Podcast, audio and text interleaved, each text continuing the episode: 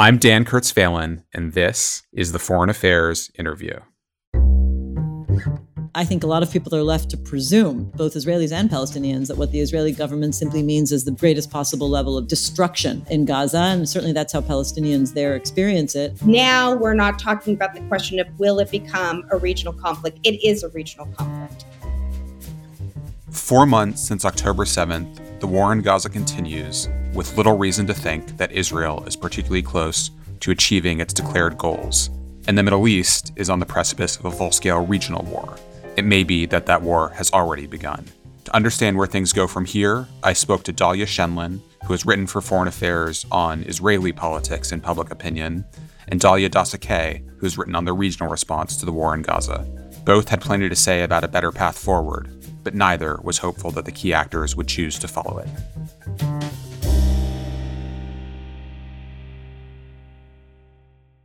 I'm thrilled to be joined today by Dalia Scheindlin. She is the author of the new book, The Crooked Timber of Democracy in Israel, and Dalia Dassa-Kaye, a senior fellow at the UCLA Burkle Center and a Fulbright Schuman visiting scholar at Lund University.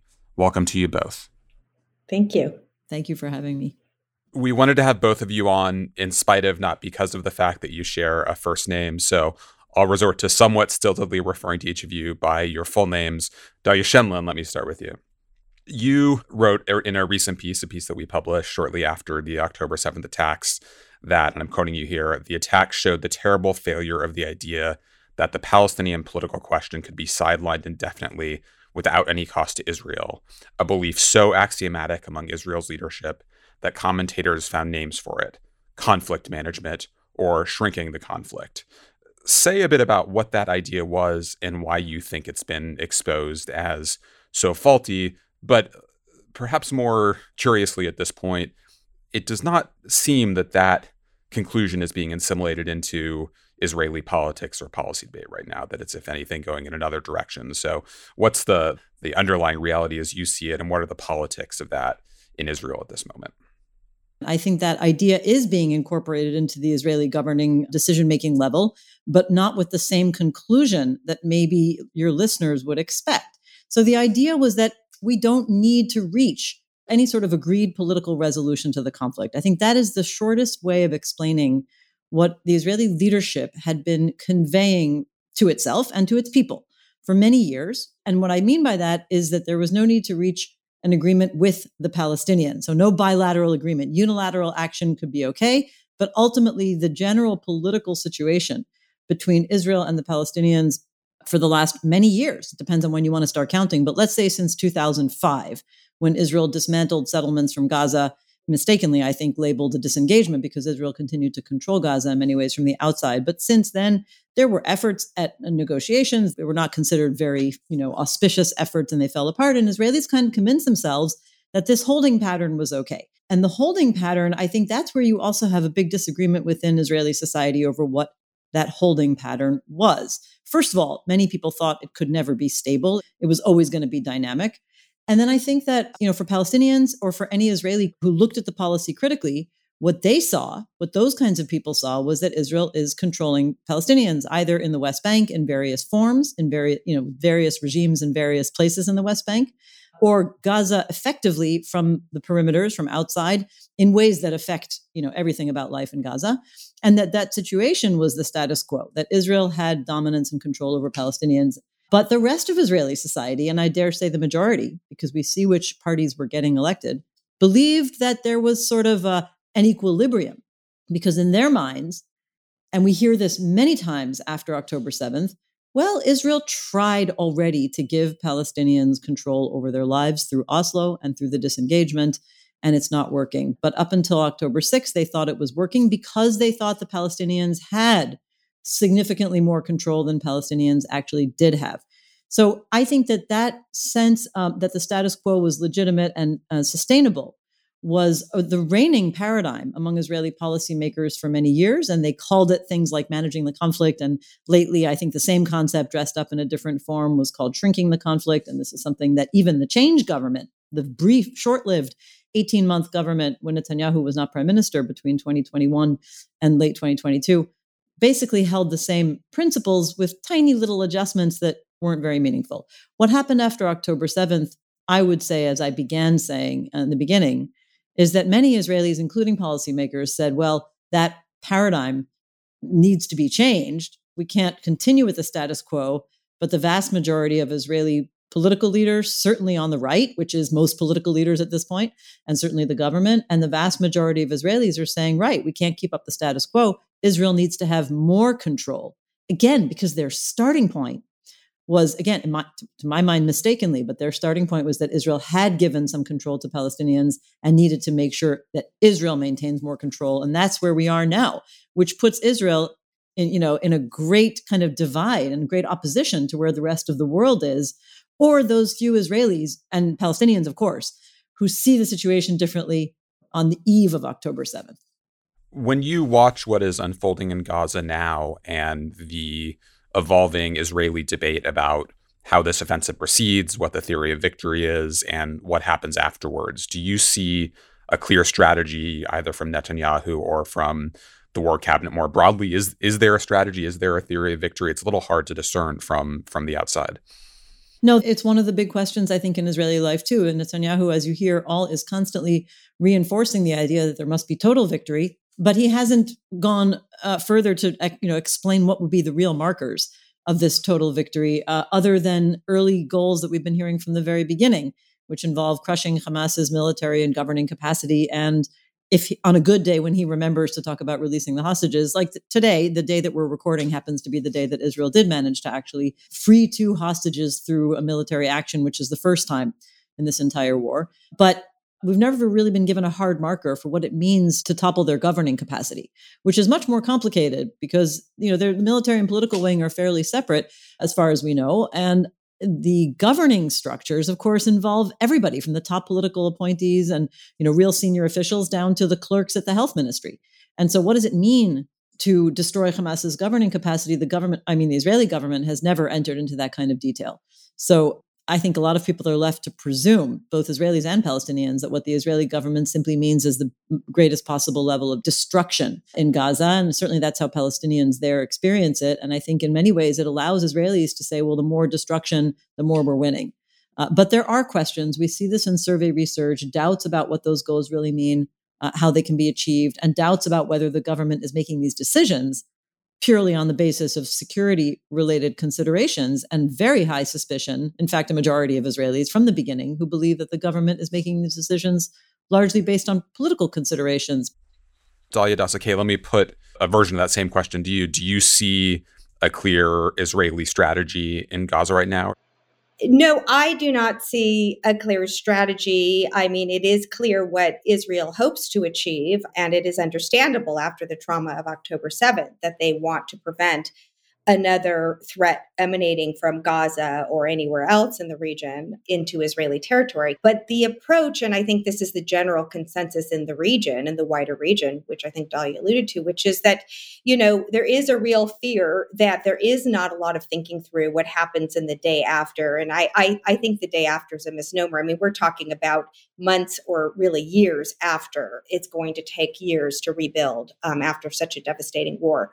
But there is a real worry that before the region thinks about how to rebuild a governance structure for the Palestinian Authority or some kind of unified Palestinian government, how to reconstruct Gaza, you know, before you invest billions of dollars in reconstruction assistance and humanitarian assistance that will be most urgently needed. You know, what is this going to go toward if in another year or two we're facing the same problem again? So I think that is the biggest worry. It's a worry in Washington. I think it's a worry globally, and it's certainly a worry among Israel's neighbors neighbors. Dalia Scheindlin, let me go back to you to get at some of those political questions that you alluded to a bit earlier. You wrote in your foreign affairs piece in October that, quote, many Israelis put the country's disastrous security failure squarely on the shoulders of Netanyahu, the man at the top. You had some survey research in recent months that has uh, affirmed that that continues to be true. Do you see those positions evolving, sustaining. And when it comes to these questions about what is driving Netanyahu as the war continues, what are the suspicions and what are the grounds for believing those suspicions may be true? One of the interesting dynamics that I've seen, I believe this is in the Agam Institute survey at Hebrew University, is that the people who blame Netanyahu, and it is a very large majority, I think we're talking between 60 and 70%, if I remember correctly, but more than that, there's always a breakdown of intensity. Do you blame him a lot or somewhat? Or is he, I think the question is, is he solely or partly responsible? And what I saw, again, I, I, I, am quite sure it's the Agam Institute surveys, which was a, it's a panel survey. So it's the same respondents over time. It turned out that the number of people who blamed him exclusively had doubled over the months. So from something like 17 to 35%. And that's just, of course, a part of those who said he is responsible. And that's an interesting finding. It overlaps with findings that I'm seeing about in tracking surveys showing that people are increasingly concerned about whether Israel can achieve its goals in the wars and of course, the question, you know, that's asked in different ways by different organizations, but which always come to the conclusion that a majority believe that he's bringing political considerations in. And what I mean in a way by political considerations are personal political considerations. Netanyahu, of course, is first of all on trial for three different counts of corruption. He's been on trial since 2020 when his trial first opened. He's been under indictment, you know, or under uh, investigation and then indictment, you know, for years, pretty much since 2016, 17 when the investigations opened, formally indicted. Uh, the indictment was announced in late 2019. So roughly from 2019 onward, we saw that the political system was partly paralyzed over this because a number of parties refused to go into a coalition with him. And then, of course, being officially on trial, the same parties would not go into a coalition led by him. And therefore, he's very limited in who his coalition partners are. And the only ones that would go into a coalition with him are the parties that were in the original uh, coalition prior to October 7th, before he formed an expanded war cabinet. And those were very, very extremist ultra nationalist parties. Two of them, well, they ran together, but they've since broken up. And his traditional allies of the ultra Orthodox Jewish parties, together with his Likud party. But he's extremely dependent on them, largely for that reason. And at this point, it's not only for that reason, it's that very few other parties want to go in with the extremist nationalists. So, in other words, he's the only one who could really take those parties on as his coalition partners, and they're the only ones who would have him. But Netanyahu knows that he's in a very precarious situation politically. And so when people ask me if I think that he's making his decisions based on his personal political calculations, I don't have a way of looking inside his head. But I do look inside the head of the public. And the fact that consistently a majority of Israelis, a strong majority of Israelis, believe that he is operating from the wrong considerations to save his personal political fortunes is a serious stain on his legitimacy at a time of war. What are Israeli views of Palestinian civilian casualties? How much does that register in debate within Israel? And what is the view of international opinion? You know, whether it's the the South African case of the ICJ or other, you know, kind of forms of international criticism, is that seen as a important strategic consideration or geopolitical consideration, or is that just kind of far from Israeli debate that is still very focused on the hostages and the wake of October 7th and doing whatever is necessary in Gaza, regardless of, of, of those considerations. Yeah, none of these are far from the Israeli debate. But of course, I think that for one thing, let's just set the stage. The overwhelming focus in Israel is on the situation of Israelis, Israeli civilians, Israeli soldiers who died that day, who lived that day, what happened on October 7th. It's almost as if our media intends to get to every single person's story from October 7th because a lot of the airtime is taken up with people telling their personal stories, either about what they went through that day, or what's happening with their hostage family members, or released hostages, or soldiers who were killed. And then, you know, the news that is kind of discussed generally and in between those personal stories certainly is focused on you know Israel's political considerations and that that could include the international situation but let me start with your first question about the Palestinians I think that Israelis are having a very very difficult time distinguishing civilians from combatants. Uh, and that is partly because their leaders are telling them every day, all the time, that every Palestinian is responsible. And Israelis themselves are repeating this in light of their general, uh, some of them their pre-existing beliefs, and some of them based on what happened on October 7th. But it, it, it has become a very sweeping approach. And even people who claim that they, you know, may pay attention to what happens to Palestinian civilians, I think the reality, and certainly I, you know, we have indications of this in surveys, the Peace Index survey that came out recently from Tel Aviv University shows that a sweeping number of Israelis think that Israel has used the right amount of force or should use more. A sweeping majority of Israelis think that the casualties, the level of destruction, including civilian casualties, is justified. And, you know, these are the realities of the Israeli public today. I don't think there's any nice way to put it, that's the case. Having said that, there is an understanding that there's vast destruction in Gaza. There's an understanding of the level of destruction of civilian infrastructure. The numbers are certainly being repeated all the time, even if the visuals aren't, you know, as graphic on the Israeli television screens as they may be on Al Jazeera. But you can't really characterize Israelis as not knowing. Everybody can know. We live in an age of information. Everybody who wants to know, just as I think that Palestinians who say they didn't believe that there were atrocities committed on October 7th it's a matter of what people you know choose to believe and choose to find out. Anybody can find the the information including palestinians and including israelis in terms of the level of destruction in gaza. And so i think that there is a broad awareness but israelis are certainly putting uh, their own experiences first. In terms of the international community you have to remember that israel's relationship with international institutions and international law was not exactly at its you know at its healthiest for pretty much most of the history of israel and international law. So from the very beginning the concept of international law as it has been applied in ways that would constrain Israeli policy has historically been seen as a nuisance at best, and at worst, an anti Israel tool that was designed specifically to target Israel. And this is, you know, again, a kind of theme that has been prevalent in Israeli society historically, and it continues to be extremely prevalent I think the more the occupation gets older and deeper and more extensive and, and ventures into annexation, which it has for years, there's been increasing efforts on the part of Palestinians or their advocates to use international law and international courts. And that makes Israel more defensive and reject it. And so, of course, all eyes were on the ICJ, just as all eyes were on the UN Security Council when they were debating ceasefire measures. But usually, not really paying attention to the true ins and outs of the debates until it comes to the moment of crisis when you know these international systems or uh, uh, institutions are about to do something that's uncomfortable for Israel, and then everybody pays attention and says, "Aren't they all anti-Israel, if not outright anti-Semitic?"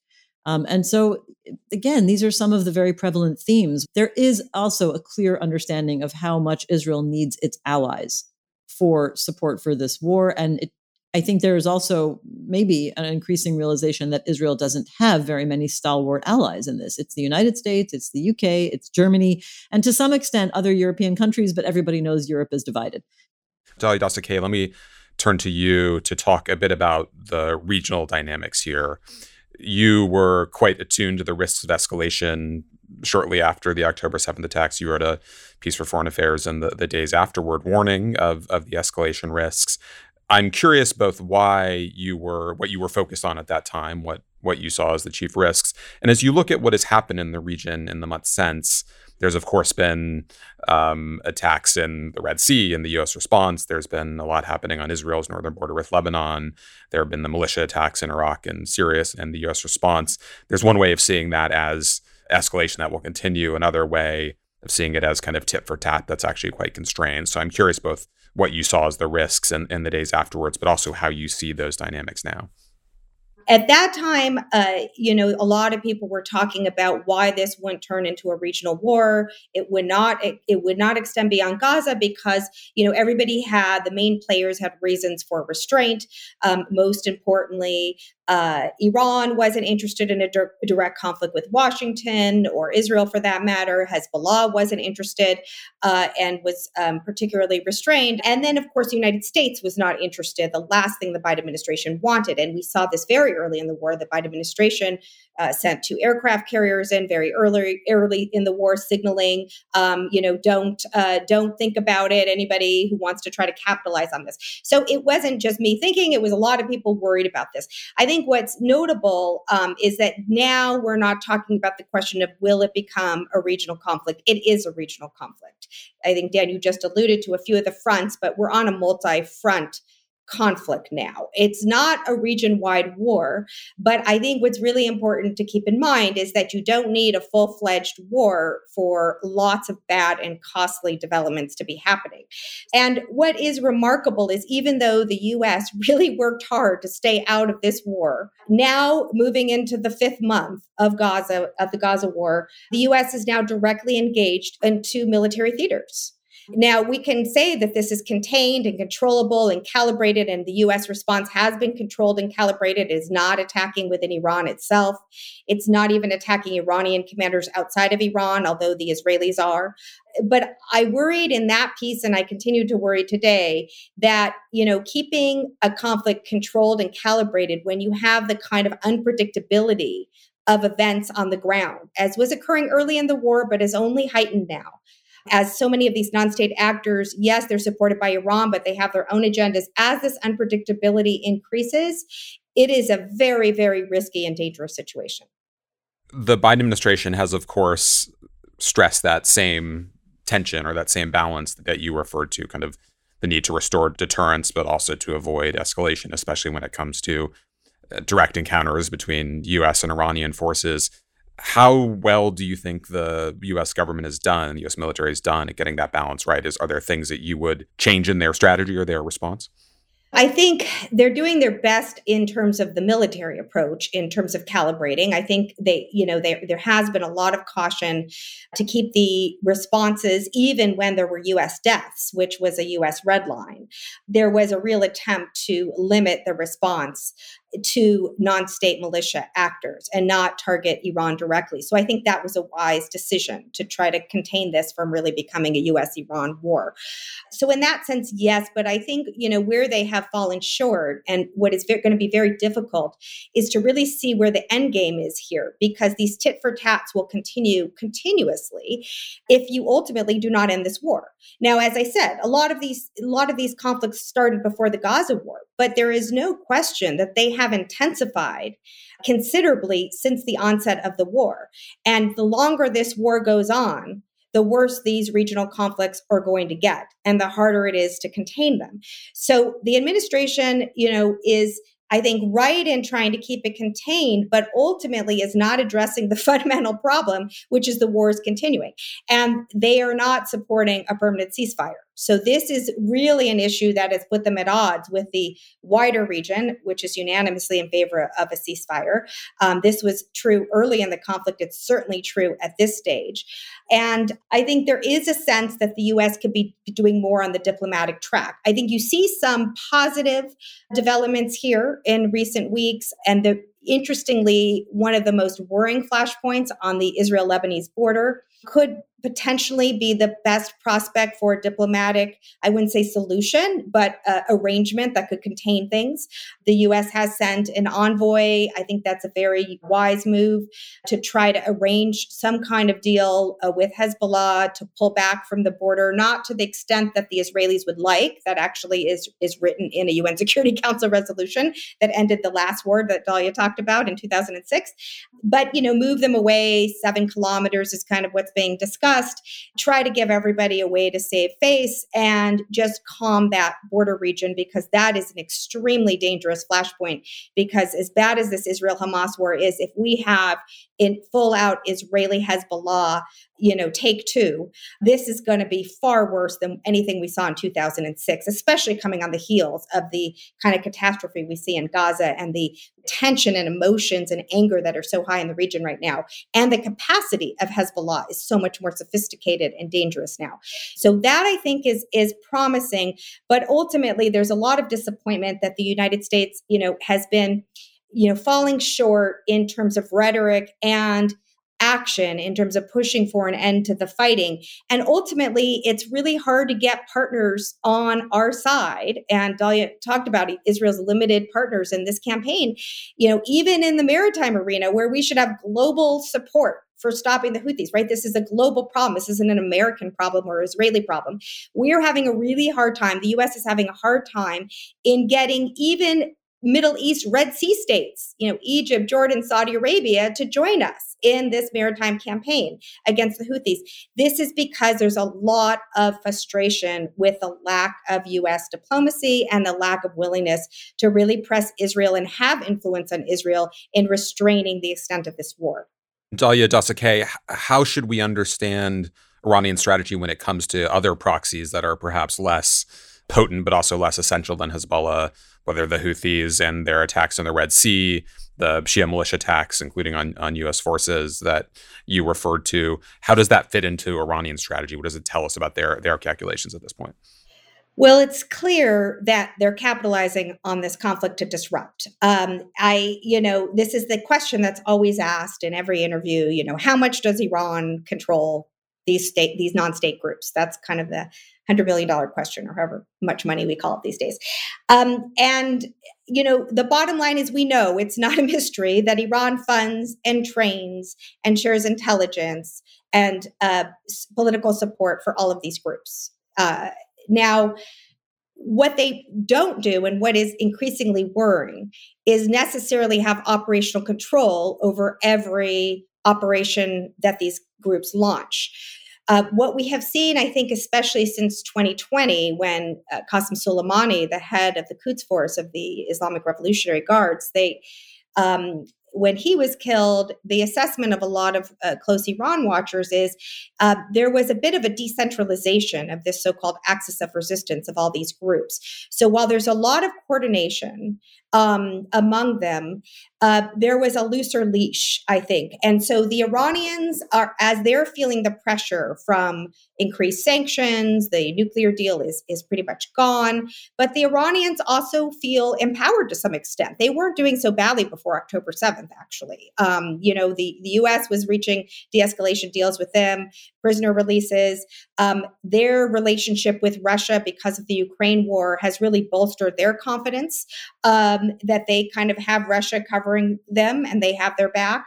Um, so the, the Iranians had been getting a little bit more um, provocative and they're playing a very dangerous game. So their view is, uh, you know, U.S. doesn't want war. You know, all the parties are going to be constrained, and therefore we can kind of push and probe and we'll use these proxies to disrupt as long as the return the response does not uh, threaten the regime itself and so i think that's the worry is that um, some of these actors um, could take their own initiative and cross lines the iranians may not have wanted to cross because if it puts the regime directly in harm's way that's where they would draw the line um, so it, it seems to be that's the strategy that they also just like the united states thinks they can calibrate calibrate and control things. Uh, but again, um, as we've seen, this is already, you know, when we talked about, if we would have had this discussion the first two weeks of war, we would have said, well, nobody wants a wider war. It won't go beyond Gaza. It is beyond Gaza. So now it's just a question of how much worse it's going to get. Let's hope we can keep it relatively contained beyond how bad it's already gotten. We'll be back after a short break. You're listening to the Foreign Affairs interview, brought to you by Foreign Affairs Magazine. Looking for more in depth coverage of the political, economic, and national security issues shaping our world today? A subscription to Foreign Affairs Magazine gives you exclusive access to thought provoking essays by the world's leading policymakers, scholars, and thought leaders. Join the global conversation on the issues that matter most. To subscribe to Foreign Affairs Magazine today, go to foreignaffairs.com slash subscribe. That's foreignaffairs.com slash subscribe. And now back to my conversation with Dalia Dassa-Kaye and Dalia Scheindlin. Dalia Scheindlin, I want to get your sense of the U.S. role when it comes to how dynamics go forward in, in Israel and how the war in Gaza itself is playing out. The theory, as we understood it from the Biden administration, is that by hugging Bibi close and showing very clear solidarity with the Israelis in the immediate aftermath of the attacks, the US would have some leverage to shape Israeli actions afterwards. Biden was extremely popular in Israel in, in those weeks. I believe he remains quite popular, but you're starting to see seams in that relationship and growing frustration by US government officials about Israeli policy in various ways. How do you see the Biden administration's theory playing out? Was that was that the right theory and do you think it will work? Has it been working or is there a kind of shift in US approach that would be needed to um, more significantly affect Israeli policy? Well, the question is when you say, is it working what the Biden administration was hoping to achieve? And I think that we have to take into account that this bear hug as a strategy wasn't just a strategy. In the case of Biden, he is truly deeply emotionally and organically committed to Israel to the point where I've heard Palestinians describe him as more Zionist than the Israeli prime minister. So I think that it, it came from a very genuine place for him. And that in itself made a tremendous impression on Israelis. And Israelis are extremely aware that they're lucky right now to have somebody they consider so completely committed to Israel from a very significant and not just strategic place. I think that the problem was, you know, a president like Obama, when he expressed as much of a bear hug as he could, it didn't even register because people didn't feel like it was coming from this deep place inside his soul. Israelis are very sensitive to that. And the truth is, I think most people can pick up on authenticity, yes or no.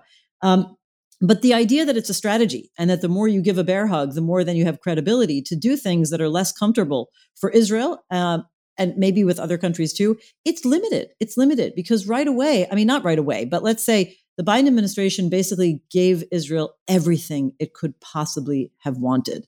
You know, there was nothing lacking in the earliest weeks and months of the war. The Biden administration gave political cover, gave weapons, brought you know uh, brought the brought the warships, and the you know essentially the blank check, including kind of literal blank check in terms of aid in the you know in the early stages, uh, and for for months. I mean, even now we're going to get you know the aid is going to continue, and Israelis are aware of that, and yet and yet when the Biden administration you know really for the first time, honestly, I think since the early 1990s, announced something that can be considered a policy constraint on Israel, which came in the form of an executive order for sanctions that affected four individuals.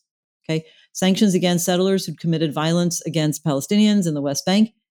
Then already the far right flank was you know, gone. They were calling it, eh, they, they were saying his government is tainted by a huge moral stain and there are already accusations of anti Semitism, et cetera. And so I'm not saying that he's lost them forever because they're kind of trying to backtrack on themselves. But you know, the, the only measure for the for the real extremists, and remember, those extremists have key positions in the Israeli government, is total loyalty.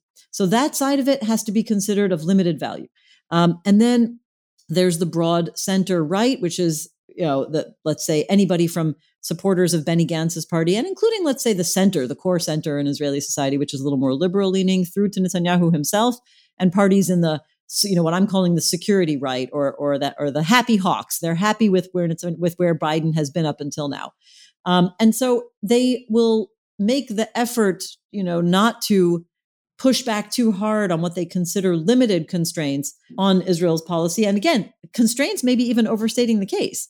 Right now, we've had this one executive order that places sanctions on four settlers and serves as a warning primarily to other settlers who are committing uh, violence in the West Bank. And has recently been, uh, you know, we, we recently found out that the administration is also considering similar sanctions for anybody in the army who commits similar violence against Palestinians in the West Bank. But the other uh, list of ideas that seem to be in on the menu for American policy are still all at the stage of, I would call them rumors and rumors, leaks, and speculation. And those include the possibility of America recognizing a Palestinian state. Interesting idea, except that you have to also have a plan for how to make sovereignty meaningful if you're going to recognize a Palestinian state. Um, the idea that there was, you know, this idea going around of a possible uh, um, blacklist for uh, visas for settlers who are committing violence, and also more recently, I think just as of you know the last few days, um, we have been have again sort of at the level of leaks and rumors found out that the administration is considering rolling back the Trump administration's policy by which settlements were not considered a violation of international law, which would mean reverting to American policy pre Trump, something that Biden didn't do up until now. He pretty much continued all of the Trump policies. So these are the kinds of things that are, you know, very, very minimal steps. Again, only one of them is an actual executive order. All the others are still just theoretical. And yet, Israelis are paying very close attention. I think at this point, they're just asking themselves, you know, do we have to be careful with what we can expect of the Biden administration?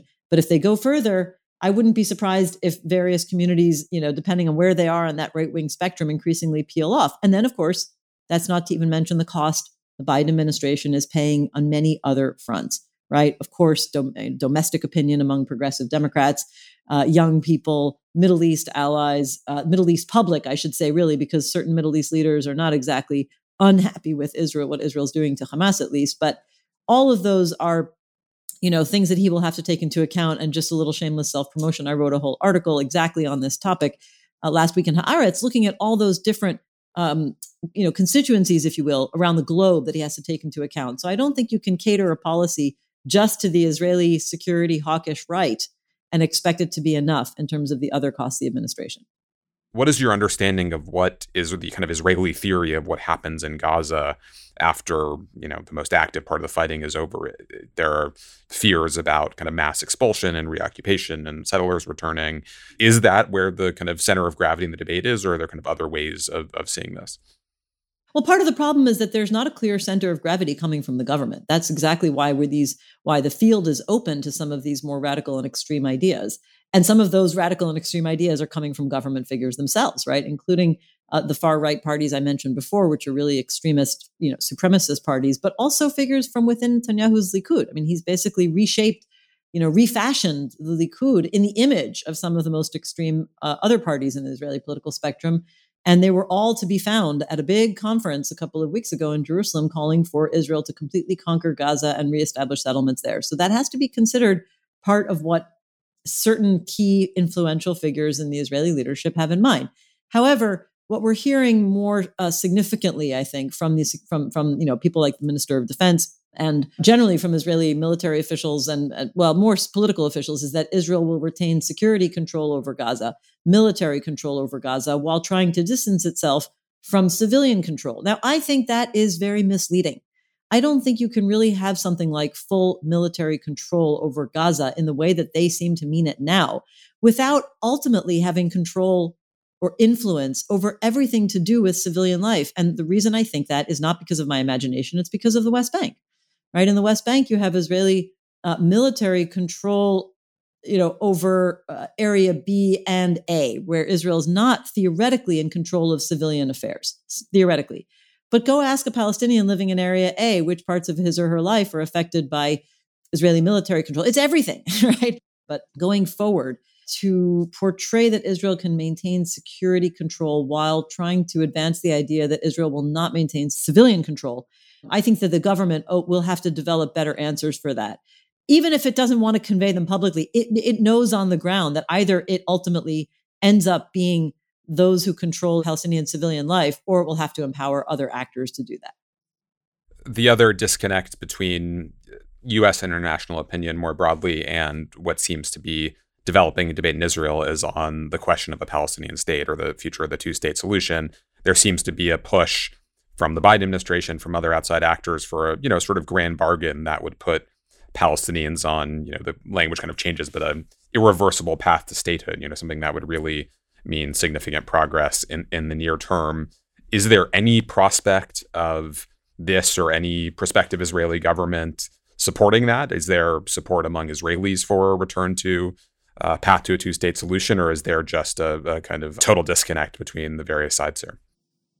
At the political level, I would say it's pretty much a total disconnect. I mean, you know, the parties that openly supported a two-state solution all these years, pretty, you know, consistently all these years, even if they didn't front it in their campaigns, are frankly dead in the water. I mean, one, you know, there are two parties like that um, you know, that represent the Jewish community or maybe a smattering of the Arab uh, voters in Israel or Palestinian citizens of Israel. The Labor and Meretz, only one of them is crossing the threshold in any survey. Only one of them crossed the threshold already in 2022.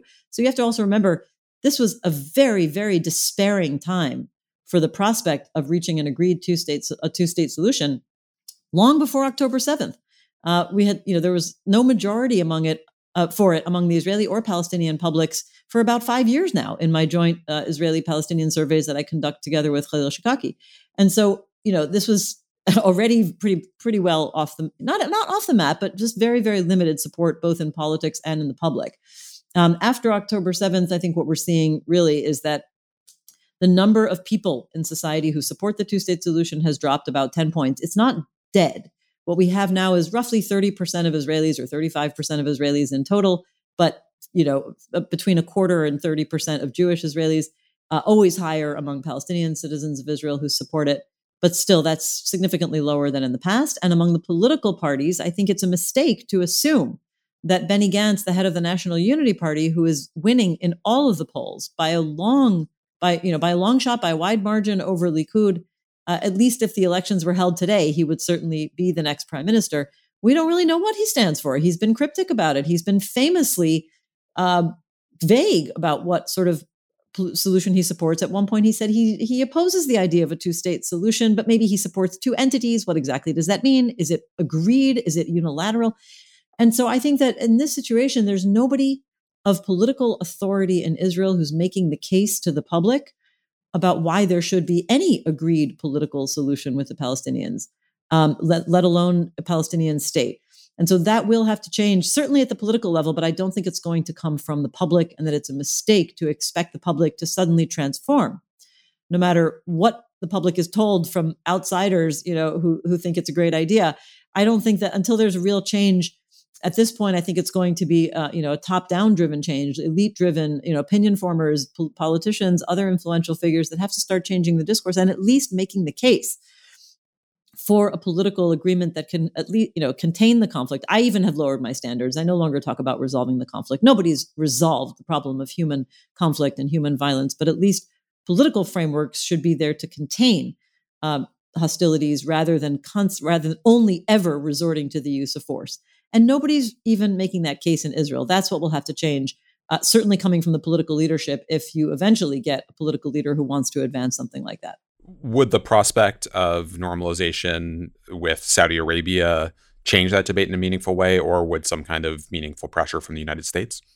Meaningful pressure from the United States, yes normalization with Saudi Arabia might change the minds of some, but right now, uh, let's just put it this way: when you have only about thirty to thirty-five percent of the public that supports it, you would need a lot of people to change their mind. And so far, Saudi normalization has been theoretical. Very mixed messages about whether it's really imminent or not. I'm, I'm erring on the side of not for now. And so it's not really changing minds. And as people, I see the right wing already, you know, posting all over social media saying we lived all these years without normalization with Saudi Arabia, we're certainly not going to do it uh, what during a time that we consider a Palestinian state to be an existential threat. And you know those messages are coming across loud and clear already. American pressure, yes, America has lots of leverage. It's just a question of whether it wants to use it. Dalia Dassa-Kaye, Dahlia Scheindlin just referred to the question of U.S. leverage, what U.S. pressure might do in shaping Israeli decision making with the Palestinians and the prospect of a Palestinian state. Do you see a meaningful prospect of the U.S. using leverage that it hasn't so far? And if so, what would that look like? You know, I think that the, the, the chances are pretty slim. There is growing pressure. You're seeing congressional pressure. You're seeing pressure in the Democratic Party on the, you know, more progressive side. But you know, I think it will probably grow even in in centrist uh, camps because there is a feeling, and President Biden said it himself the other day, that Israel's campaign is quote unquote over the top. I mean, there is a certain point where there will be a feeling of how can these billions of dollars in aid not buy us any leverage over how this war is being run, especially when it actually impacts U.S. national security interests. And we are now involved in this war, even if we say it's unrelated, it's related um, across the rest of the region. Not to mention the concern about this fueling extremism that could come back to haunt us as well. So I think the biggest dilemma that the U.S. faces is that the Biden administration understands that there is a need in terms of getting the rest of the region on board, which is going to be necessary to having any kind of post Gaza stability, uh, that there needs to be some kind of political horizon. And so this is why we keep going back to this discussion of a two state solution, which wasn't talked about a whole lot before October 7th. It kind of was a dying phenomenon. Um, and now you're hearing a lot of talk about it. And so, um, and this is really coming from the region itself and an understanding that at the end of the day this is probably the only uh, viable solution but you know we are so far from that point. And as we just heard from dalia i mean the domestic landscape in israel it's not just prime minister netanyahu that is opposed to a two-state solution and he's been very clear um, and in, in ways that were incredibly embarrassing to president biden and undermining uh, the, all of the support the us and president biden personally has been giving israel. Uh, but it, it goes beyond netanyahu. There is not a, a lot of political um, you know, I think um, support at the moment. Uh, there wasn't much before October 7th, and after these sets of events, I think there's very little uh, interest in Israel in having a discussion about a Palestinian state, which, you know, Israelis look at Hamas as in Gaza as that was a Palestinian state and look what that brought. Um, so we have a real disconnect between U.S. plans, very focused on this idea of a Palestinian state and a so called revitalized Palestinian Authority, and the Arab world talking about irreversible path toward a Palestinian state as essential if they're going to buy into supporting some kind of new governance and stability process in Gaza. Um, but we, you know, we're we're really in many ways just talking in a vacuum. So I think that's going to be the biggest challenge moving forward. And so before we get to that outcome, we're going to have a lot of building blocks to focus on. You have a fantastic piece in our new issue, co-authored with uh, Sanam Vakil, called "Only the Middle East Can Fix the Middle East." And let me just quote a passage from that piece. You write.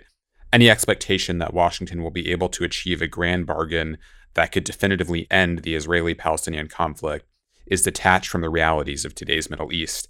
In the end, major diplomatic breakthroughs are most likely to come from and depend on the region itself.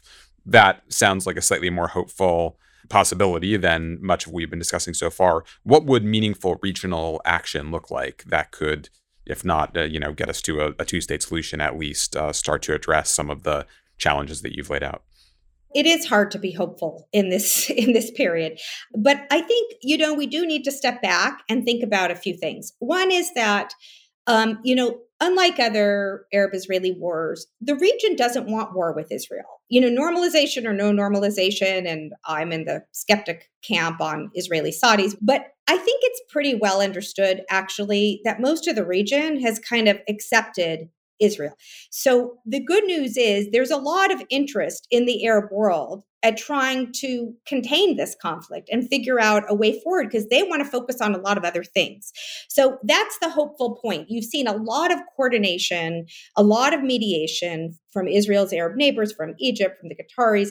You have a new group that's been emerging. Sanam and I like to call kind of the Arab five plus one, three Gulf states, Saudis, Emiratis, and Qataris, along with Egypt, Jordan, plus Turkey. And they've been doing a lot of coordination. You just saw a foreign minister summit last week. This is since we've written the piece. We talked a lot about a lot of this regional momentum. Of course, a lot of the focus is now just how to get hostages out and stop the fighting. But there's actually, with all the fissures and fragility of various uh, rapprochements happening in the region, most of them have held since this war started.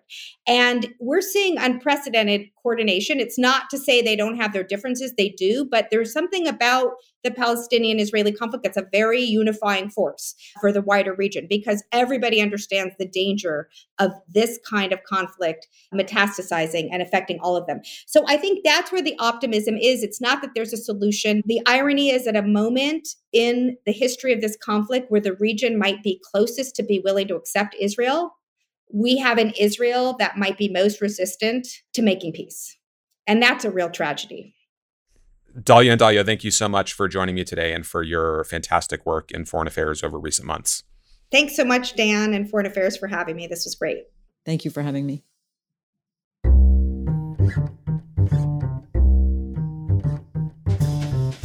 Thank you for listening. You can find the articles that we discussed on today's show at foreignaffairs.com. The Foreign Affairs interview is produced by Kate Brannon, Julia Fleming Dresser, and Molly McAnany. Special thanks also to Grace Finlayson, Caitlin Joseph, Nora Revenaugh, Asher Ross, Gabrielle Sierra, and Marcus Zakaria. Our theme music was written and performed by Robin Hilton. Make sure you subscribe to the show wherever you listen to podcasts. And if you like what you heard, please take a minute to rate and review it. We release a new show every other Thursday. Thanks again for tuning in.